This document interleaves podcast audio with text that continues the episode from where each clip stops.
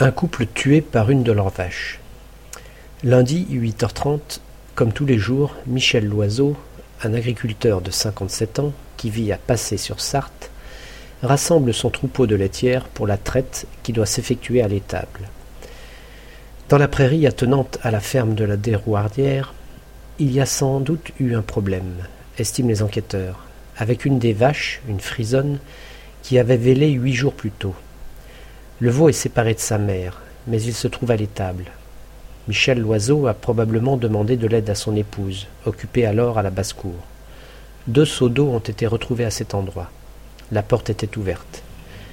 C'est certainement au moment où Lucette Loiseau, cinquante-cinq ans, a rejoint son mari que la vache s'est montrée de nouveau agressive. Elle a chargé, violence fatale au couple d'agriculteurs. Les corps de Michel et Lucette ont été découverts par leur gendre, Sylvain Dezille, vers 9h15, heure à laquelle ils devaient les rejoindre. À une trentaine de mètres de l'étable, contre une haie d'épines, il a trouvé les corps sans vie de ses beaux-parents. La vache les a encornés à plusieurs reprises, les blessant mortellement. Les premières constatations des médecins ont fait apparaître que tous les points vitaux avaient été atteints.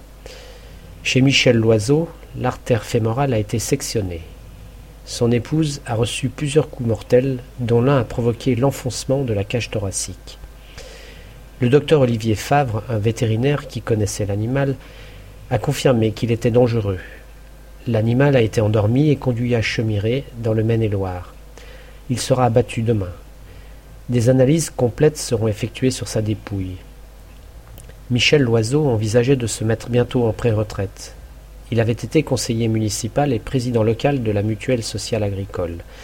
Il avait aussi assumé des responsabilités au sein de la FDSEA. Parent de quatre enfants, le couple avait perdu une fille dans un accident de voiture voici quelques années. Cette nouvelle tragédie pour la famille laisse un fils handicapé vivant à la ferme et deux autres filles qui n'habitent plus la Déroardière.